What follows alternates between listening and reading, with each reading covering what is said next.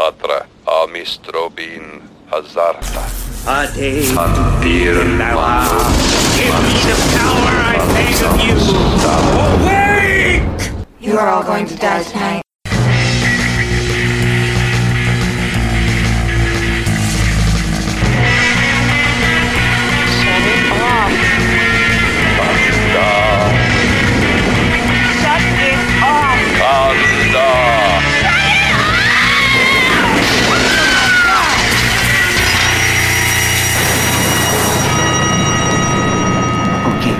I'm drawing a line in the fucking sand here. Do not read the Latin. Hello, welcome to Don't Read the Latin. I'm Jennifer Lovely. And I'm Rias Hall. Well, Rias, what have you seen lately? Oh, so much. As we mentioned last week, we were in quarantine, and we still remain in such in quarantine, so that gives us time to watch things. Um let's see. I have watched Satanic Panic, which was a lot of What is- fun. Okay, I've, I've, it's been on my watch list for a long time. It's a lot of fun. It's kind of goofy. It's written by Grady Hendrix, which I did not know until I watched it, and then I saw the credits, and I'm like, oh, he's one of my favorite authors. So that was a bonus. now I really want to see it. you know, it's it's a dumb, fun little horror movie. oh yeah. Um, I watched The Love God, starring Don Knotts, because it turns out that's kind of a comfort movie to, for me. Have you ever seen it? Oh. I I don't know if I have. I mean, I've seen a lot of Don Knotts stuff. It has amazing set and costume designs. It's like he basically ends up getting Hugh Hefner's job. Except he's Don Knotts and he doesn't really want to do a porn magazine, but he's the figurehead for a porn magazine. And they give him this they give him this super modern bachelor pad apartment for uh-huh. 1968. It's got a heart-shaped bed with a scoreboard on the headboard. Oh my. It is just over the top. And then he does all these fat, and they do all these fashion shoots with him, so he gets to wear a million different crazy 1968 or 69 outfits. Absolutely amazing film. That is that just sounds absolutely delightful. It is. It's fun. It's not um, mentally or emotionally challenging, and it's Yeah. got great visuals. So I've watched that. Um, I've watched some terrible, terrible things.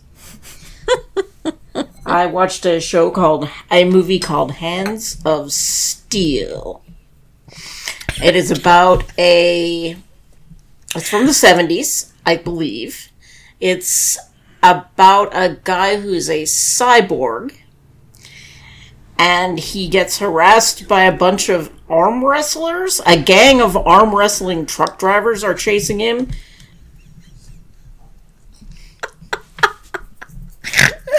As well as some government agents. Okay. But these truck drivers keep challenging him to arm wrestling competitions, and he won't do it because he has that cyborg arm and he knows he'll kill them. And it's real dumb. so that was a thing I watched. Um, one of the interesting things that's been going on a lot during the um, quarantine is that a lot of performers have been doing shows that you can watch on the internet. And I watched one called Theater Macabre by the Boulet Brothers. And oh my god, it was the most perfect thing. It was like they looked into my heart and saw what I needed. and apparently that is uh, satanic rituals, cannibalism, bloodletting, you know, that kind a- and 50s horror movies. Bless It their hearts delightful. It was it was so beautiful it made me cry. Oh. just parts of it. Um and they're re-airing it so if you're interested in that kind of gothic stuff look it up. It's just called theater macabre by the boulet brothers. It's on a website. I think it costs like 10 bucks or something for a ticket. It is so worth it. It's that incredible. sounds awesome. um, and I watched a documentary called This is Supermarionation. You know, Thunderbirds are go. No. No. Uh, what was that World Police movie that the guys from South Park made? Oh, um, You know the one. I yeah. mean. Well, I do. It's basically those animated marionettes that they would move around. And I watched a show about the history of those and the people that made them. And it starts off with incredibly primitive marionettes. And then it kind of goes up, follows them through until they're trying different experimental things like using humans walking and then cutting or filming human legs and then cutting away to show you the marionette in the location so maybe they don't have to make the marionette walk and um, it is something i've never had any interest in but it was a good documentary i learned a lot maybe more than most mortals need to know but it was good about marionettes. um, I know. Uh, my friend Mila sent me a um a, a link because apparently there's something out there called Digital Drag Fest now, where if you click on it, it's it's got links to just. I saw at least twenty, and I know it just kept going and going and going, where all of these performers are doing yeah drag performance shows, and you can just they're only like ten bucks each. that's and, what the uh, loved 'cause Boulet there was- brothers thing was is part of Yeah. Yeah. Oh, it was part of that. Oh, that's awesome. Yeah. Um, there was a couple of them. I think. I think it might have been Nina West because it just said yeah Nina does uh, kid-friendly drag, which I was like, oh, I should fun. look into that for Tekla. Because um, we've just been. I've been watching. I did watch a bunch of movies, uh, a couple of new things specifically for this episode. Um, and rewatch some stuff that had it been just long enough since I've seen it. So that stuff I'll talk about when we like talk about the theme. Mm-hmm. yeah Um, i But I've been. Go ahead. Oh, I watched a movie for this theme, which ended up I could not even make it through. Oh no. It was a Stranger, Stranger by the Lake, which came out. It's com- it's completely filmed outdoors at a lake. It is a miserable looking lake. Like they don't have beaches; they just have like rocks, and all these Yeah. guys are lounging naked on the rocks. Oh, this was the the, the This is the and- one where dicks are just a dangling in every scene. So if that's your that's your jam. Like- Yeah, I mean, it takes place at a gay at a nude beach, which is a gay cruising spot. Okay. So you're gonna see But a it was lot of. but it was a terrible movie. I don't think it would have been. It, it's a it's a slow moving French Hitchcockian thriller. Light on the hitch, heavy on the cock. Um, it's got some. It's got a couple of hardcore sex scenes in it that came from nowhere and startled me. Whoa. It's like, wait, I'm, I was just used. I was just getting used to seeing those things dangling around. I don't want to see them in use. Um, a lot of people I know, some some people I know really liked it. I just didn't make it through. It just it was too Yeah. slow for me. It was yeah. yeah. I just I didn't like any of the characters. They weren't engaging, and I just wasn't my jam. But it was filmed Yeah. entirely outside, which will be a nice segue when we get around to doing our talk about movies tonight. What have you been watching? I have been I've been watching a lot of TV. I've actually been I've been reading a lot cuz I had hit a point where I was doing a lot of like nonfiction and political and feminist theory stuff and and I've hit the point where I can't even fucking look at that stuff right now. Like everything's Nope. just too too fucking terrible. I am I am reading paranormal romances and uh, that kind of foolishness. Um, so on Disney Plus they just uh, premiered Onward, which is the the movie where Yeah, I uh, I could not make it through that. It was no too much yelling. Okay. Well, we really loved it. Um, it's uh, basically it's in a world where all of the magical things still exist, except they kind of discovered technology and kind of evolved out of magic use. And uh, um, oop, you, oh, you're still there. Okay. Um, and you have uh, these two brothers, and they still live with their mom, and their father had died of. You, I think it's impressed upon them that it's cancer that he died when he was like the, the youngest brother was really young and uh they go on this magical quest and it's got a lot of d&d notes on it and it was very sweet and it kind of did this little um the story didn't go exactly where you thought it was going to go at the end of it um, and it was just something that all of us as a family really enjoyed I'm looking caught up- I'm looking ahead. forward to seeing it. It's just that we were both at home trying to work really hard, and Monty put it on in the background, and it was just frenetic and and actiony. Oh, yeah. for like the first fifteen minutes, and I was like, "We're gonna have to come back to this. I cannot Yeah. focus on my work with there's this going on." There's a lot on." of stuff exactly there's a lot of stuff going on with this it's all over the place um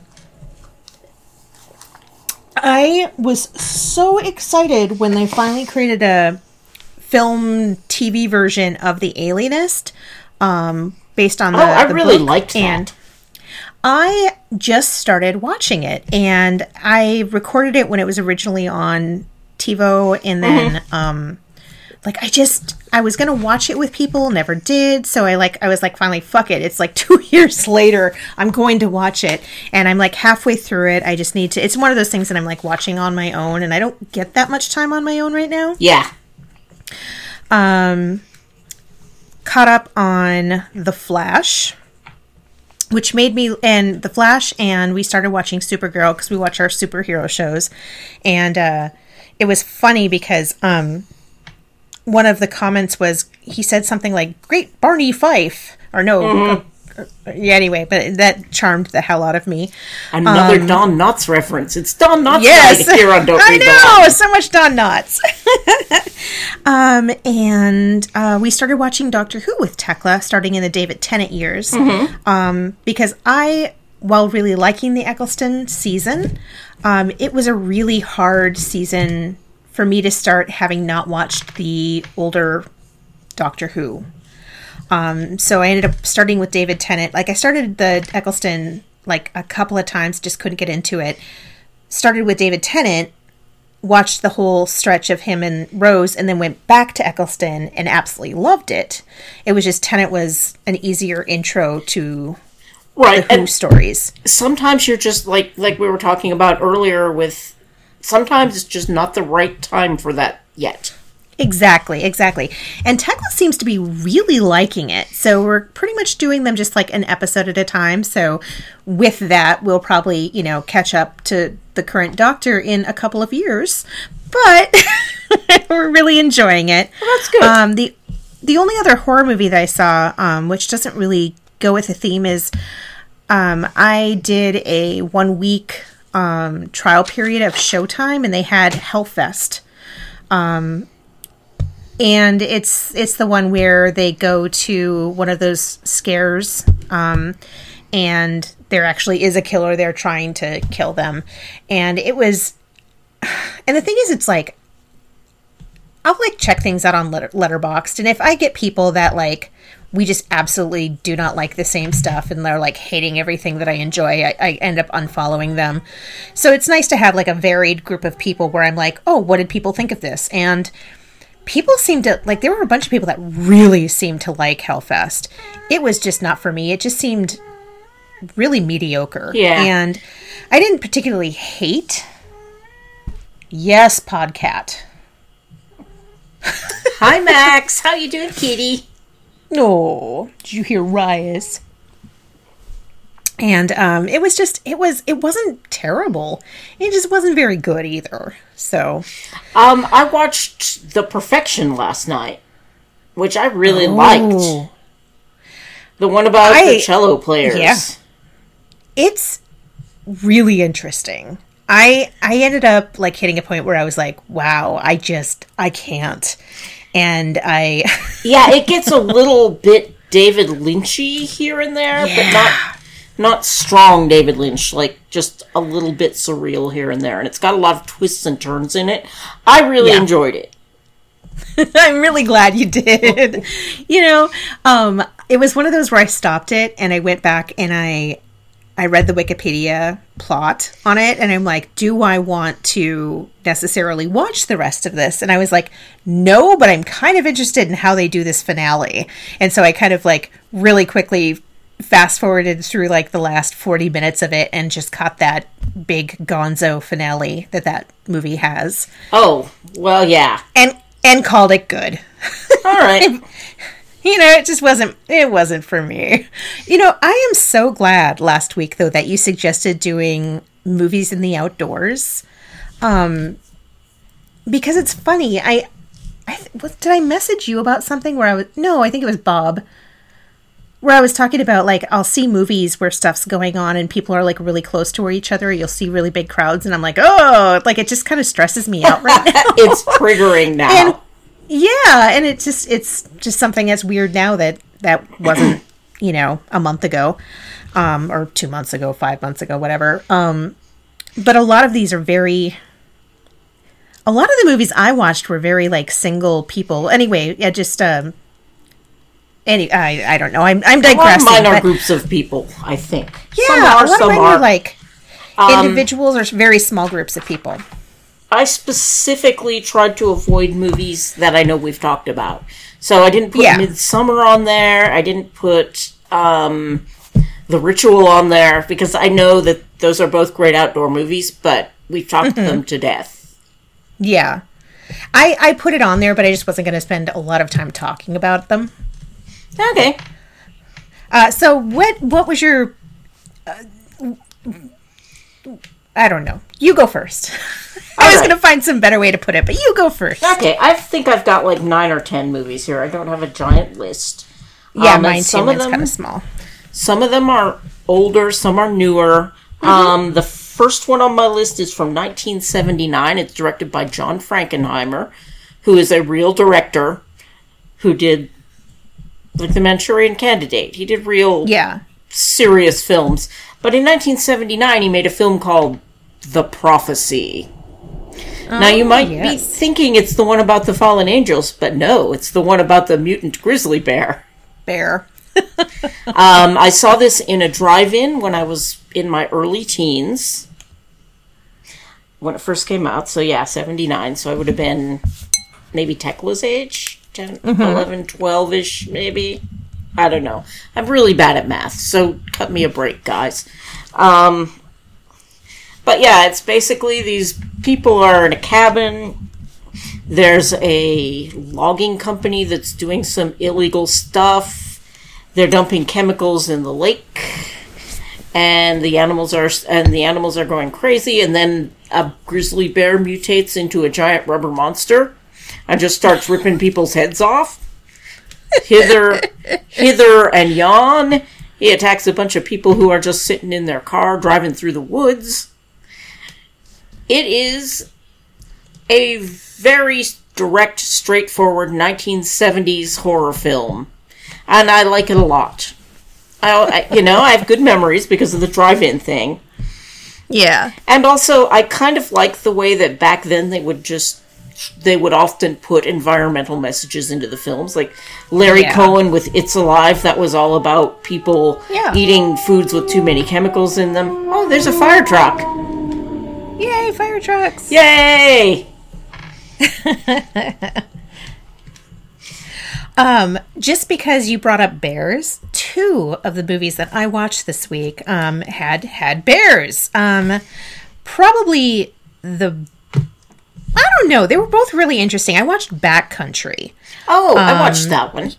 Yeah. Um, it has a uh, boyfriend and girlfriend. Uh, they're uh, hiking out to this special part uh, of this park uh, that he remembers really fondly from childhood. And, um, you know, it, it starts off, it's got, you know, that for, for boating moment where he's talking to the park ranger where he uh, tells them repeatedly he doesn't need a map because he knows his way so well Oh, this is a they're different backcountry from the one I watched. Oh, um, this is all one word, backcountry. Um, well, anyway, they uh, start start their hike out. They're only planning to be out there. I think they're getting out there like Friday night, and they're planning on returning Monday morning. And they uh, kind of leave their schedule with everybody. And uh, while they're hiking out there, um, they run into this. If you've seen the first season of Buffy the Vampire Slayer, the TV show, it's got Jesse shows up, um, kind of in the middle of the woods, in the middle of nowhere, offering to be their their their guide. Okay. And he comes across as the fucking skeeziest guy on the planet, and he is doing the worst Irish accent oh my god. for appearing no apparent reason.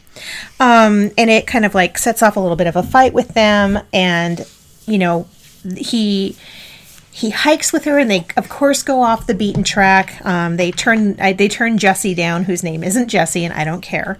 Um, they turn him down to be their tour guide, and they head off like through the middle of nowhere, and it's kind of a rough a rough, you know, hike.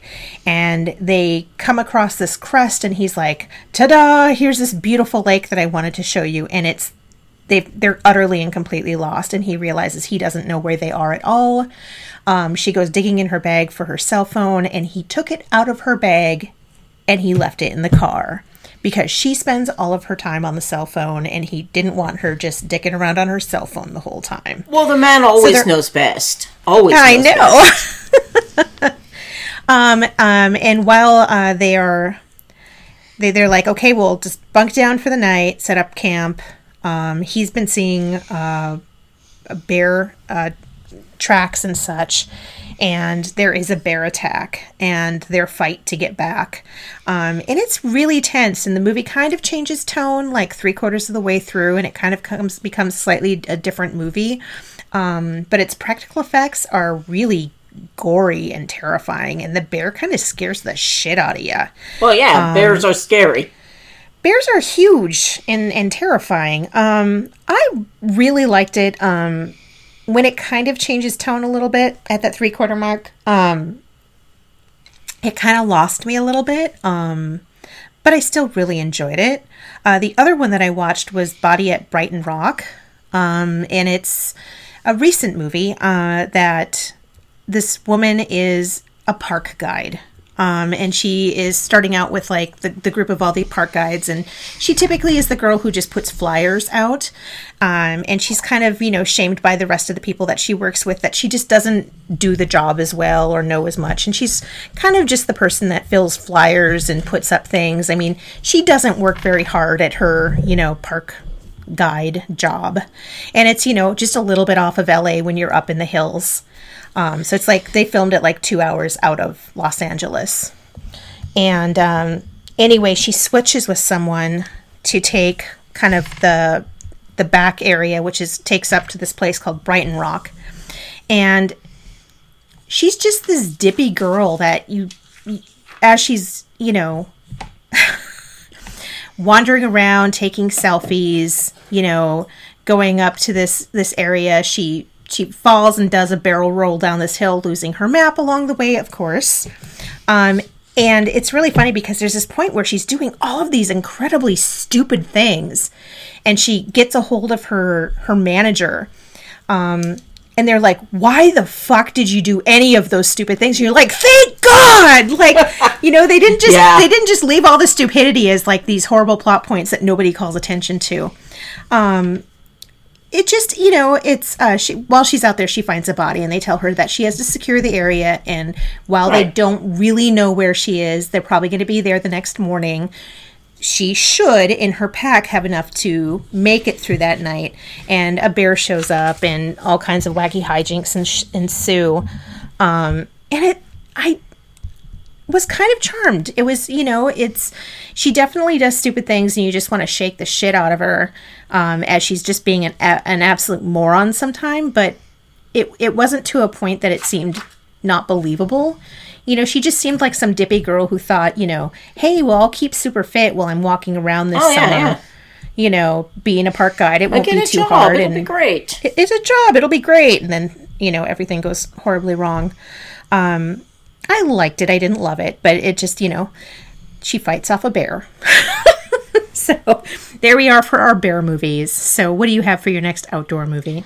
I have a 1972 movie, which may, depending on how you look at it, is or is not a horror movie, and that is Deliverance. Um, Oh, yeah. It's got Burt Reynolds. It's got Jon Voight. Um, where's my notes? I have never And actually seen Deliverance. It's Burt Reynolds, Jon Voight, and Ned Beatty. Now, the th- basically, it's these three businessmen who like to go out and go fishing on the weekends, and they decide that before this river gets dammed up, they want to go down this river, canoe down this river, and go fishing and camping for a few days. Um, and at the drop off point, there's this little, it's like this little town full of, it's really classist, but they're basically inbred, inbred Hillbilly. yokels. Inbred Yeah, hillbilly yokels.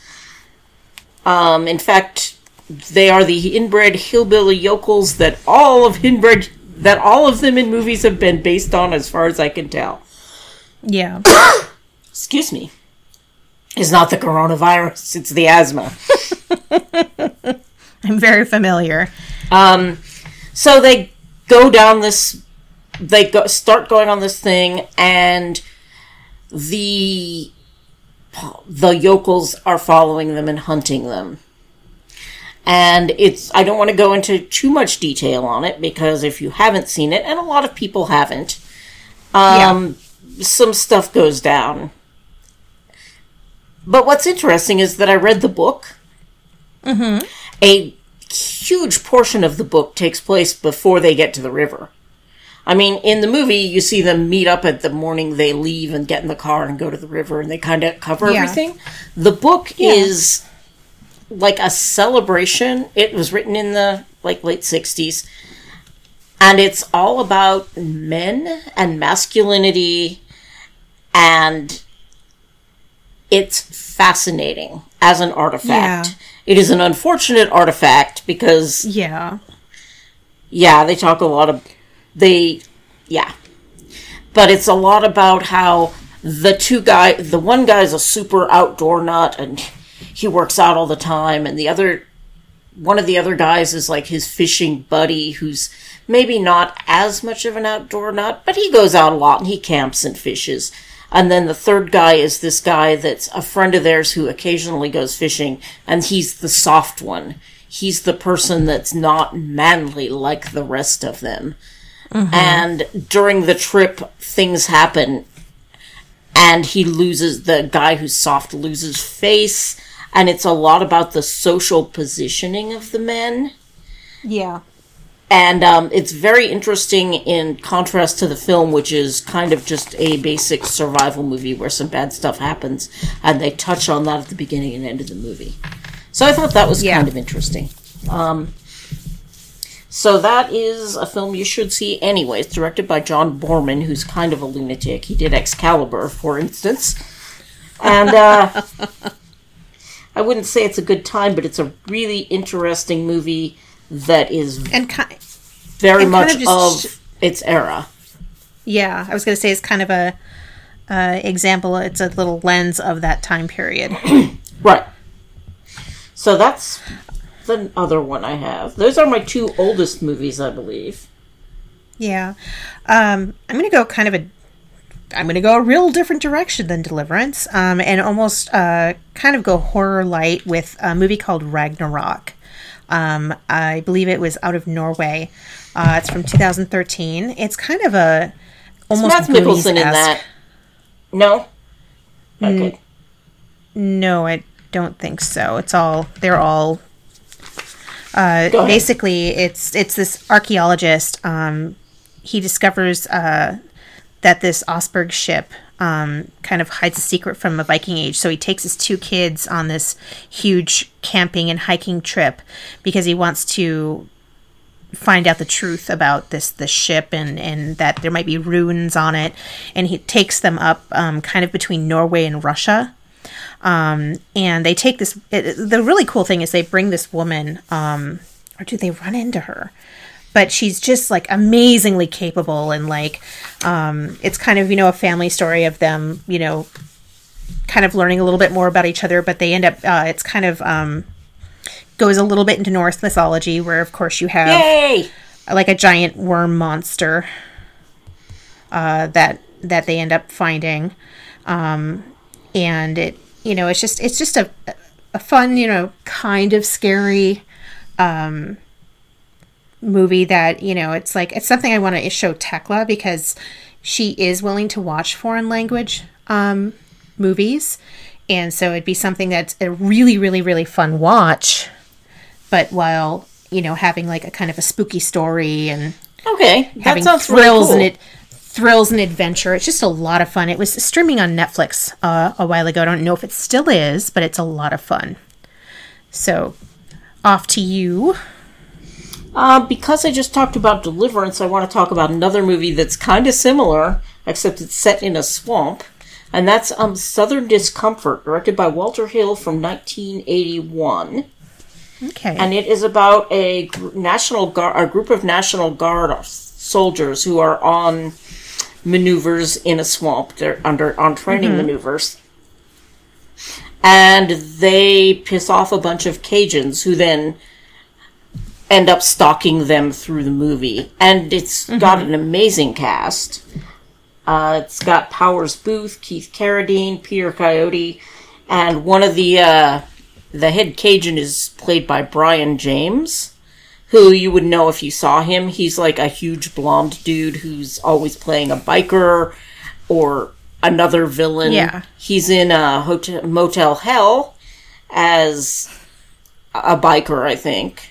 Um, but yeah, it's it's I really like it. It's more of an action movie than a horror movie. It doesn't have any supernatural elements, but it's I, I really liked it a lot. It's hard to explain why because I'm not into action movies. I'm not into manly man movies. But when I was thinking about movies that are set outdoors that I enjoy, that one's on the list. Because I really like Walter Hill. He directed The Warriors, um, and a bunch of other stuff I like. Oh, what do I have noted? The Warriors and 48 Hours. He's got some range, is what I'm saying. Um, my next one I'm going to do, try not to take as long with this as I did with the other one, but I've got another that kind of pair because they're they kind of tell like the same kind of story. I discovered I really like um where you send a group of people off like off into the wilderness or off to a mental hospital or off to something where Wherever. y- y- wherever where you're sending these group of people off into something that's spooky and strange and they're isolated in a way and then things start going wrong you don't know if they've become um, unreliable narrators you and and, Yeah. and i especially like it when reality doesn't seem to work the way it's supposed to anymore and the two movies that i have um, that i really liked that did that was um, i really liked um, the Dyatlov pass incident um, which i think also goes by a different name let me see if i can pop into it really quick and see if it Yeah, shows I think it's isn't it called The Mountain or something like that? It might be. I. It's not telling me. Um. Oh my gosh! It's by Renny Harlin, which is hysterical, and yet I still like it. Um.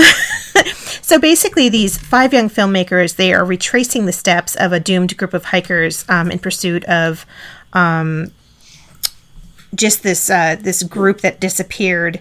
Right. The actual Dyatlov in the Pass Russian incident is really interesting. Yeah, yeah, and it's it's a take on that of they they disappeared on their route and they follow that route and things go really really wrong. Um I just I found it to be a lot of fun and when it detours off it goes in a grand way. Um and and uh the reality is is it's messing with you and messing with them. It was just a lot of fun. Um the other one that I really liked which I was like, I rewatched it because I wanted to see if I liked it quite as much, and I rewatched it, and I still like it just as much. And I go and I put my rating on on Letterboxd. And I see that you had seen it and you just hated it, and it was Yellow Brick Road. I was just thinking It's about all that. one word. I Yeah, did Yellow hate Road. it. I felt like oh, I wanted it to be so much better than it was. Mm-hmm. But I'm glad but you I liked just- it. yeah, I really like it because I do. I like it when they're you know they're off, and it just gets it just oh, so basically um it's this group in the 40s uh it, it- aren't they in like i think they're in maine or something anyway but anyway they're in this like small town area and this group for no reason just kind of wanders off along this this Yeah. road Every- and they all disappear Yeah, everyone in town walks up this path and disappears. Appears.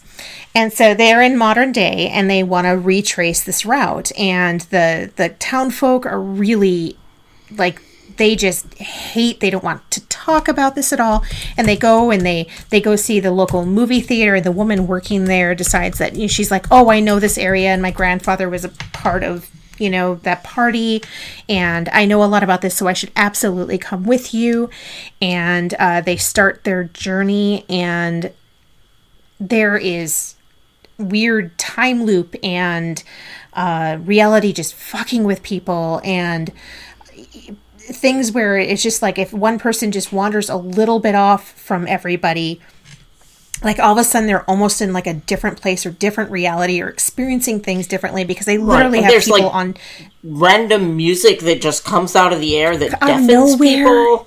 And it just fucks with people. And it is really now both of these movies are not big big story movies. Um i think with both of them i just kind of liked the people. Even if i disliked them like i i I, I just found the humanity in all of them. And I think that's a that's a big part of it for me if I like their like little weird journey. Like I have to just like them for whatever reason. Because if it's just a group of people like Jim and I were talking about it afterwards that um a movie where I had it was another like you know large group of people going on an adventure where I hated it was the um the sequel to Prometheus because it Oh, felt I like it was trying to one. follow yeah, I was. It felt like they were trying to be Alien again, except nobody was memorable, and and everybody was just cannon fodder. And you're like, okay, well, so and so just died, and that person just died, and I don't even know their names, and who the fuck are these people? So it's like, you know, sometimes if people are able to just in a very quiet little way give you a little bit of their personality as they're telling the story um, you want to go there with them. Whereas if you get a director who's just trying to go for the big bombastic adventure and you don't give a shit about anybody, you just don't fucking care. So it's like there's a lot of times where I'll take a very small story with interesting people as long as I believe in what they're doing. Um, but I, I do really like these little movies, a lot of times lower lower budget, where their reality is just fucking with them, and I can take it going like a really weird direction. See, I I like I I don't like movies where the ending is where they never they never seal things up at the end. It's just kind of mm-hmm. oh well, and when then we ended the movie this way because well there was so this in the beginning of the movie and they kind of go together and that's what I felt about Yellow Brick Road. I mm-hmm. just it was just not for You're like, me. why did this happen to them? Yeah, or why is this their resolution? It has Yeah. it gets a weird David Lynchy thing mm-hmm. going. And it's so funny that like when things get really weird in certain movies, I'm like, no, I totally don't like that. But in these ones, I was like, yep, I'm in. All right then. So off to you. All right, let's go with something a little more of a horror movie, shall we? Uh, that's what have I got? I've got Razorback, which is directed by Russell Mulcahy. And up until then, Russell Mulcahy had only been doing music videos. He was doing musical videos for like Duran Duran and a lot of really visually inspired bands. Um, So his then he did this horror film set in Australia called Razorback about a giant pig that is running rampant over the country and killing people.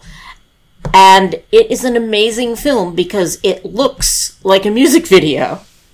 Like in the beginning, there's like this smoke cloud and this guy walking out of the smoke cloud toward his truck. And it's so beautifully shot for like what is basically a standard low budget monster flick. I, I that I absolutely I love it.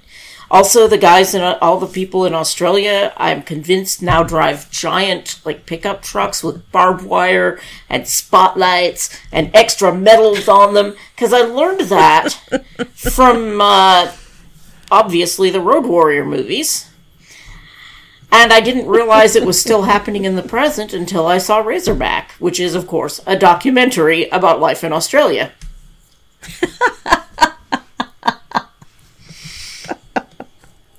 and that one, when did that come out? I got it written down, I swear. It was from 1984. Um, Russell Mulcahy went on to direct Highlander, which is a beloved classic. Yes. Also looks kind of like a music video. Yeah. Yeah. But yeah, I highly recommend if you're looking for a good, solid, rampaging, monst- wild animal movie, go with Razorback. It's a product of its time and it's delightful. I uh I kind of did a little bit of digging because I wanted to find something that took place in the winter. Um, because there's just something so horrible about being trapped in the outdoors when it's horrifically cold. And um, a movie that is from a director I don't particularly like, but I thought that this was one of his best films, was um, Frozen uh, by Adam Green. Is that the one with the ski lift? It is. It is. Um, they're basically um, two guys and a girl, and in order to try and save money, they kind of, um, kind of sneak in, uh, and to this um, ski resort, and uh, basically they kind of I think they kind of bribe the the chairlift operator, and it's like the last run of the Right, night. like just take and us so up they're not one last time. Yes, and so they're not really official. And so when the storm starts rolling in, they stop it, except they're up really, really high, and everybody leaves because this huge, horrifying storm is rolling in. Right. And they're up so high that they can't just jump down. And it's just, it, it really presents well the horror of being just horrifically cold and what it can do to your body. And, and, alone and and isolating and yeah. Yes. Yeah, and it's um really just surprisingly well done. Um, Yeah. and scary. And uh it was just it was it was just a lot of fun. I really enjoyed it. I feel like one of the things that movie really does well is express the feeling of isolation, of Mm-hmm. being alone that far from anything. Yes. Yeah. Yeah, I really liked that as well. So back to you. Um, my winter movie is by directed by André Øvredal, who did Autopsy of Jane Doe, which I also really enjoyed. Ooh. But it is one that's of his really good, yeah. earlier films. It's Troll Hunters, another winter horror Oh, film. it's on my list too. I'm glad you're bringing that up. another winter horrorish film. Um, basically, some students are going to, into going to study bear attacks, Yeah. and um, they meet up with this guy who's going to be their who is like they think is going to be their guide, and it turns out that he's actually hunts trolls, giant, giant Norse mythology snow creature trolls. And they kind of get taken along on this adventure with him. It's really, really a much better movie than it deserves to be. I know. I resisted watching it for the longest time. I um, know. I was like, I don't want to see it because and it just sucked me in. I, I loved how how very much a story of where it's from, and, and the, because it, the presentation of the trolls is very different than anything us in the U.S. would imagine a troll right. being. Right. It's not like the. Um, yeah, it's not like a big rock creature. It's not like a like a J.R.R. Tolkien troll. They're these Exactly. Yeah, You, you you definitely feel like you are getting an older story. Um, Mm-hmm. That just seems so very different from anything else that you've seen, and that's what made it so amazing. Yeah, and it While just being a fun story. and it has some really great fairy tale elements that are kind of sprinkled Yeah. through it that are that yeah so troll hunters is probably going to be my winter outdoor horror movie on the list um I had I had been looking into watching. Um, let me see if I can see the uh, director's name. Um, Lorcan Finnegan. I just had a new movie come out, and let me because I'm gonna fuck up the name of it because it's he just did um, Vivarium, which I don't know if you've seen the trailer for. It's got um, Jesse Eisenberg, I think is the name. I have pronounced. never heard of it. Vivarium. That's where you Vivarium. It just came out, and it's also got Imogen Poots in it, which you know I just love her and and her name. Um, but anyhow, I was mentioning that I was really interested in watching it, and a friend online mentioned that he had done an earlier movie called Without Name. Uh, that he Oh, liked I was reading about more. that today. It so what I will say is um, overall I enjoyed it. Um, it is a, a land surveyor is hired um, to survey a kind of unnamed woodland area, and he has a, a female partner that works with him because it's kind of hard to survey those kind of larger areas by yourself. Um, and the movie, oh, there is just one of those movies where it's kind of long, or it's it it's it it shows its creepiness by long drawn out shots of like a family sitting at a table looking really unhappy with each other Aww. or you know when he's out in the woods and and he's getting this inkling that something's not just right you're you, you know there's a couple of times where they do it and it's it's really satisfying where um, you're looking out into the woods and all of a sudden darkness falls in like between the trees. Right. it just seems really creepy. But then they have other times where there there's this really tight focus of the like the lichen that's on this tree and it kind of moves a little bit where it almost seems like it's moving a bit. But all of the time that they do these like kind of creepy focused on a singular item they just go on too fucking long like i don't know if he needed a partner directing with him or if he was just a newer director at that point. and uh, who knows there might be people out there who that's just their fucking jam they want it to be as slow as Yeah, not into that. frozen molasses but it is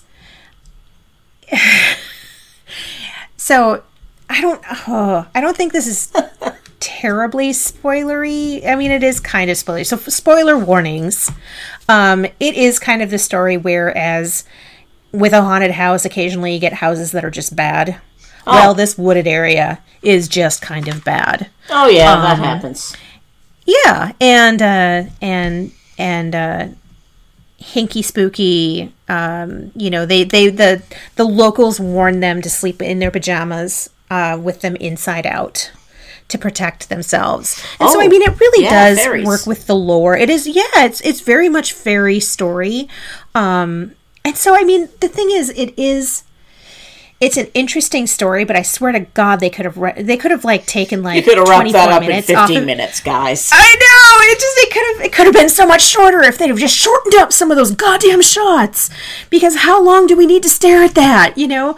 Um, but it it is lovely and it does involve a beautiful mythology. Um, but Jesus fuck, I like myself a slow movie sometimes, but it just like there were points where I was just like. Jesus Christ. Like, get a move on, dude. Drink some coffee. I don't know. Something Yeah, yeah. but it was it was interesting and i you know if you like a slower movie that's just got that creepy feel absolutely check it out it was an interesting and i am really looking forward to seeing that vivarium because it just looks creepy twisted and weird um I don't- did you said you I've never heard of it. I didn't it Okay, so thing. it just came out. Um, it has absolutely nothing to do with the current theme, but basically, this couple uh, is going to see a home for purchase, and they drive into um, one of those. You know, all of the homes are exactly the same. Oh, And they yeah. drive up, and this guy is waiting there to show them the house number nine, and he looks creepy as fuck. He just has this like plasticine kind of like not found in nature kind of creepy man. And he shows them the house and then leaves. And they're like, yeah, it's not really for us. And they try and drive out. And uh, Imogen Poots is, is driving them out, and they just can't leave. They just keep circling back to the house. They find a, a rickety ladder. They climb up. This is just in the trailer. I haven't seen the movie yet. But they climb up to the top, and it's just, it's that that housing for as far as the eye can see, and they're trapped there. And and um, they keep meant that the, the the realtor who showed it to them, who was creepy as hell, was like, "Oh, this is the perfect place to you know raise a child. Do you want to have children?" And all of a sudden, they find a box in the yard, and they open it up, and it's a baby. And she looks at him. She goes, "It's a boy." And on the box it says, "Raise him, and we and we'll let you go." And it's just Yeah, this creepy looks and crazy. weird and I'm reading. yeah, just I'm reading the synopsis of it on Wikipedia. uh huh. It's full of spoilers, so I'm not going to mention it. But I'm yeah, not gonna. It was only like nine bucks to buy it, so I just I bought it, and I'm like, if it's if it's fantastic, great. It just looks weird and trippy and strange, and I'm definitely gonna give it a shot. So anyway, without name, Huh. Um, what's your next movie? oh, sorry, I was too caught up in the Vivarium plot synopsis. I don't think that's going to be a movie for me. It sounds, you know, I'm not into that surreal dream logic type of stuff that other people like. It's not my thing. Um, the next game I have, next movie I have, because you cannot talk about outdoor movies unless someone is hunting humans. So there's this movie that came out in 1994. It stars Ice T, Gary Busey, and Rutger Hauer. Ice T plays this homeless dude, and Gary Busey and Rutger Hauer like we we're gonna pay you a huge amount of money to come out to our cabin in the woods, just hang out with us for the weekend, and they get him out there, and it turns out their plan is to hunt and kill him, and then it turns into like this action movie where he's trying to hide from them, but he's also, I think, maybe a Vietnam vet, so he's kind of hunting them right back. Uh Um, What is the name of this movie? what? It, it's really What good. is the name of this? Oh, it's called What the Surviving name? the, Surviving the Game. Um, it's directed by Ernest Dickerson, who was the cinematographer on Do the Right Thing and Malcolm X and a bunch of other movies. Oh, cool. Um, but yeah, it's a really good movie. Um, Ice T, I think it's one of his earlier acting roles. I don't think he'd done like carried a film before. He's really good in it. Um, and again, it's kind of an actiony movie. Maybe I shouldn't have put it on here because it's not really a horror movie, but unless you consider, but if it's interesting, why not? Yeah, I mean, it's I've never heard of this. That's It- awesome. I think it may have even been a made for TV movie. It is a weird Uh-huh. movie, but it's. I mean, when I worked at Scarecrow, we played it uh, two or three times a year, just because Yeah. everyone in the store is like, "Oh, I love that movie." So I wanted to put it on here because, again, I'm trying to do lesser known things. I think we both Yeah, that's doing kinda what I'm- well with that. Yeah. Yeah, yeah. So surviving Um, the this game, is actually. 1994. I'm going to bring up in the horror community. I think this is really well known, but if we have people that aren't, um, you know, as familiar, um, Ravenous from 1999 by Antonia Bird. Oh wait, you're thinking of the zombie movie. I'm thinking of the cannibal movie. No, I'm thinking about the cam- cannibal movie. Okay. The- where he's he's he's the uh, they receive reports of a missing person at Fort Spencer, and so Yeah. it's this uh, remote army outpost. It's, and it's in the well, I guess it's not- 1800s. Yeah, and uh, he goes out there. It's and it's oh, I guess it's not really a zombie. Well, anyway, he eats people. Wendigo, Skinwalker, um, something like that. Yeah, and so he's he's out in in the middle of nowhere by himself, and uh, and he's a wounded frontiersman who's trying to uh, get his way back to to uh, to town and such, and uh, they start heading. Oh, actually, no, he's not by himself. He's with his regiment. But things start going horribly, horribly wrong. It's this wagon. They find a, a, But- a wounded frontiersman who is telling the story about this uh, wagon train murdered by its supposed guide. So, but it's creepy and weird. It's got Guy Pearce, uh, Robert Carlyle. Um, Jeffrey And, Jones, uh, who and David Arquette are both also in it, and it's Yeah. it's yeah, it it's kind of the kind of horror you get with like the Donner Party or Alfred Packer. yeah. except with supernatural elements.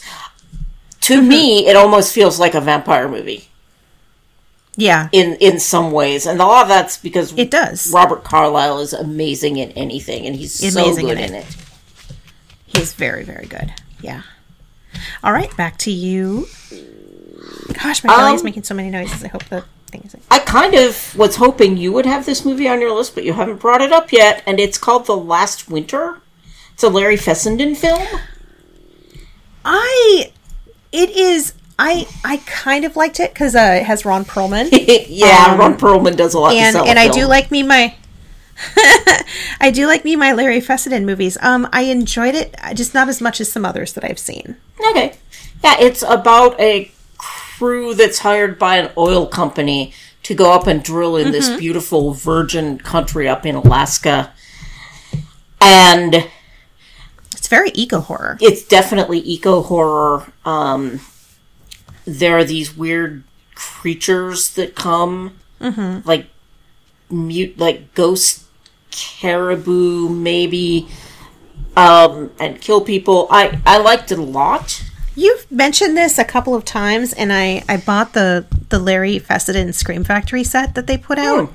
and it's it's Blu-ray and everything they do is just beautiful, and it you really make me want to revisit this. Yeah, I I bought it like right after I watched it, which I hardly ever do because I, I have a problem with buying movies, and I worked at a video store. Yeah, So it was, yeah, I had to back off of that. But I did buy it as soon as I saw it because I did really like it. Um, Larry Fessenden never makes movies that aren't interesting in some way.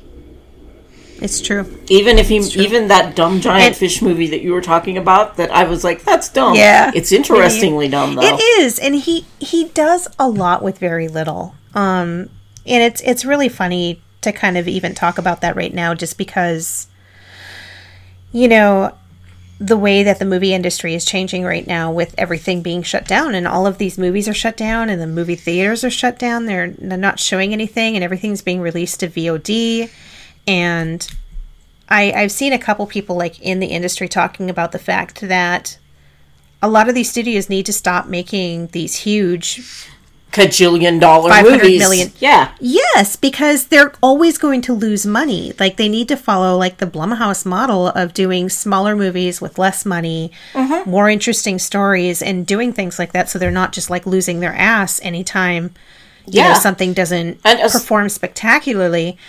And and then we get more interesting movies because you're doing less with more. Yeah. But you know something's going to change because like a lot of these studios have you know a lot of the stuff is coming straight to video and they're not getting that money that they thought they were going to get by these theatrical runs Yeah. and and we have no idea how how this big epidemic is going to change the industry and and hopefully it does and hopefully we have some good smaller movies that start coming out Yeah. um, when we start running normally again So we've been talking a lot about outdoor movies, but I noticed neither one of us has mentioned any movies that take place in the ocean, technically out of doors. And I wanted to talk about The Shallows. It is Ooh, I really like The Shallows, and it was I talked about it a couple of times with Jim, and I did not put it on my list. yeah, it's it's basically it's a, almost a solo performance by Blake Lively. Who does a fantastic She's job? so good in it. And um she's a surfer. She goes out to this isolated beach with a couple of guys that she meets. They decide they're going to go back home and she wants to surf a little one last wave by herself. They drive off and she gets attacked by a shark. And she makes her way to this little tiny rock outcropping in the middle of the ocean. Yep. And the shark is trying. Sh- the shark is stalking her. Yep. And it's just it is genuinely terrifying. It is. And um and and done just in a well enough way where you're like you're just in. you're And- in. Yeah, you're on out- the edge of your seat. You're like, wow, this is this is crazy. This is so good. Yeah. and it has this you know it kind of goes with its wrap up it kind of goes this with this big over the top but it, it just feels like a, a cherry on the top of a delicious sundae by the time you're you've wrapped that movie up because yes it is a little bit you know, big when they wrap up the movie, but you're just it's it feels almost kind of joyous and like yes. Yeah. Um yes with this ridiculousness. It just it just is such a good time. I'm so glad. I am so glad that you brought that up because Yeah, it was a movie I talked about putting on my list and I don't know why I didn't.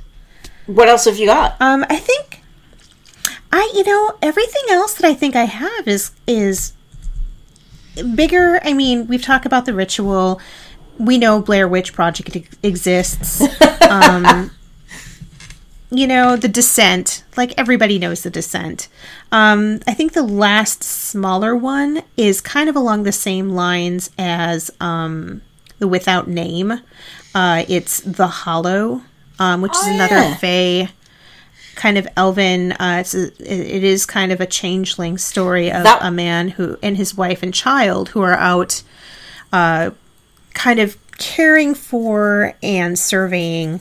Uh, this small wooded area uh, that the the village very close to it seems a little frightened of, and warn him off of taking the job and staying in the area, and especially of going into the woods at night. Right, and they have like a little Um, workman's. They live in a little house in the woods that was built Yeah. for the workmen. Um, Yep. But yeah, I, I it, you know, what do you I, do? I liked it. It's a creepy, weird little story, and um, there aren't that many like really good um, changeling stories like that where you're like constantly guessing. You know, is is the baby? You know, is not the baby? It's right, Like uh, like the. I felt like the Hole was a really good one of those. was a good changeling story where you didn't God, know love if that that movie. was their her kid or if she was going crazy or if the kid had actually fallen in the hole and died and she was imagining What happened. everything. Yeah, I really like Yeah. that one. So good. Did you have anything else that you were I'm trying to think of? I've got- I've got a couple other movies on the list. I've got In the Tall Grass, which is a newer movie, came out last year. And um, I really like it. I think I have talked about it in the past. Um, it's based on a Stephen King novella.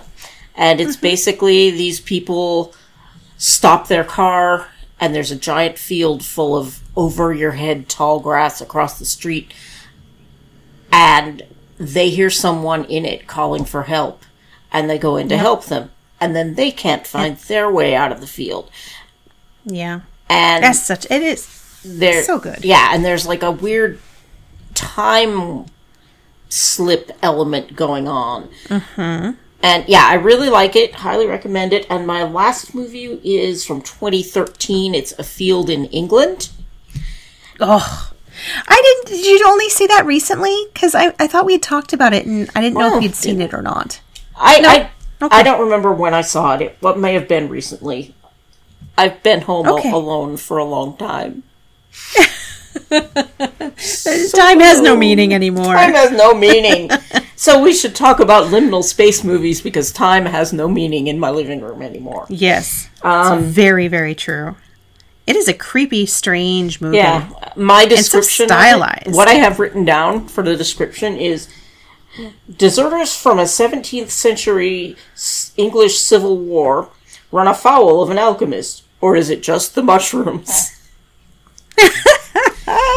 That's. I mean, that's apt. That's Pretty that's- much, yeah. the They're movie in, right there. They're in a field, and this alchemist is trying to get them to do things for him, and Mm-hmm. they're they don't want to, but they all end up having to, and it's a like a four cast. It's like four people in the cast. It's a tight Mm-hmm. movie, but it's weird and hallucinogenic. Also, hallucinogenic also. So that's what kind of why Mm-hmm. it was last on the list. It's definitely not for everyone. Yeah. I liked it, but I don't think I want to watch it anymore again because it's yeah. it's It's, a one-time experience. it's a one time yeah. experience. I, I saw it right when it first came out, and I think I'm I'm about to hit that point now where I like I'm, I'm I kind of like want to watch it again, but it Yeah. may or may not happen anytime within the next ten years. Yeah, Uh, the last one I'm going to bring up, um, I kind of was like uh, about bringing it up because I know I've brought it up for other podcasts that we've done, but I just never hear anyone else talk about it. Is the monster, uh, Oh, which um, I had that on my honorable out- mention list. it just really that movie it, it just emotionally upset me because the mother is just so terrible. Um, and it's it just kind of hit home a little bit for me. Um, but a, a mom is uh, driving her young teen daughter to. Um, she thinks it's to visit her father, who lives a ways away. Um, unbeknownst to her, her mother is leaving her with her father because um, she would rather her attention go to her drunken, abusive boyfriend. And while they are en route um, through this very rural area, um, a monster hits the car and uh, disables the car, and the entire rest of the movie is them trying to escape uh, from this thing that has uh, disabled their car, and it's just frightening and tense and Right, and like kind. a guy stops to help them. An ambulance shows up. All kinds of stuff happens. So it's not just a movie Yeah. about these two people. So they're not just stuck in a car. That there's a lot of surrounding action that's really interesting as well. Yeah, yeah, and it just it, it was so weird because it just kind of like um showed up and disappeared, and it's like the people who saw it, uh, you know, it kind of hit them, but it's like for some reason just it just never got really widely talked about. So. All right, well, this was an awesome episode. You've talked about so many movies that, that I've never seen, and now they're all on my list, um, except for Stranger by the Lake. I, I don't think I want to watch Stranger by the Lake. You know, You know, it's it's a good movie I for some people. It's just like a if I ever long to see a lot of penises. It's yeah, and it's not really a, and it's not a film that is showcasing Fine. them. It's just that everybody happens to be naked. They just exist. yeah, it's not like they're saying, They just- they're "Ooh, there." we're being naughty." No, it's just like there's a bunch of naked guys walking around. It's not. I know. Yeah, just, I know, but it it's it is distracting. they're just so French. It's very they're French. walking around of their nude, their nude beaches. It is like the most miserable looking beach. Seriously, it's just a bunch of rocks by a lake. It, there's people reclining on towels as though they are comfortable. They're not comfortable. You're reclining on rocks. All right. Well, I will wrap this up. Uh, thank you, everybody, for joining us, and we'll talk to you again in two weeks. Thank Have you. a good one.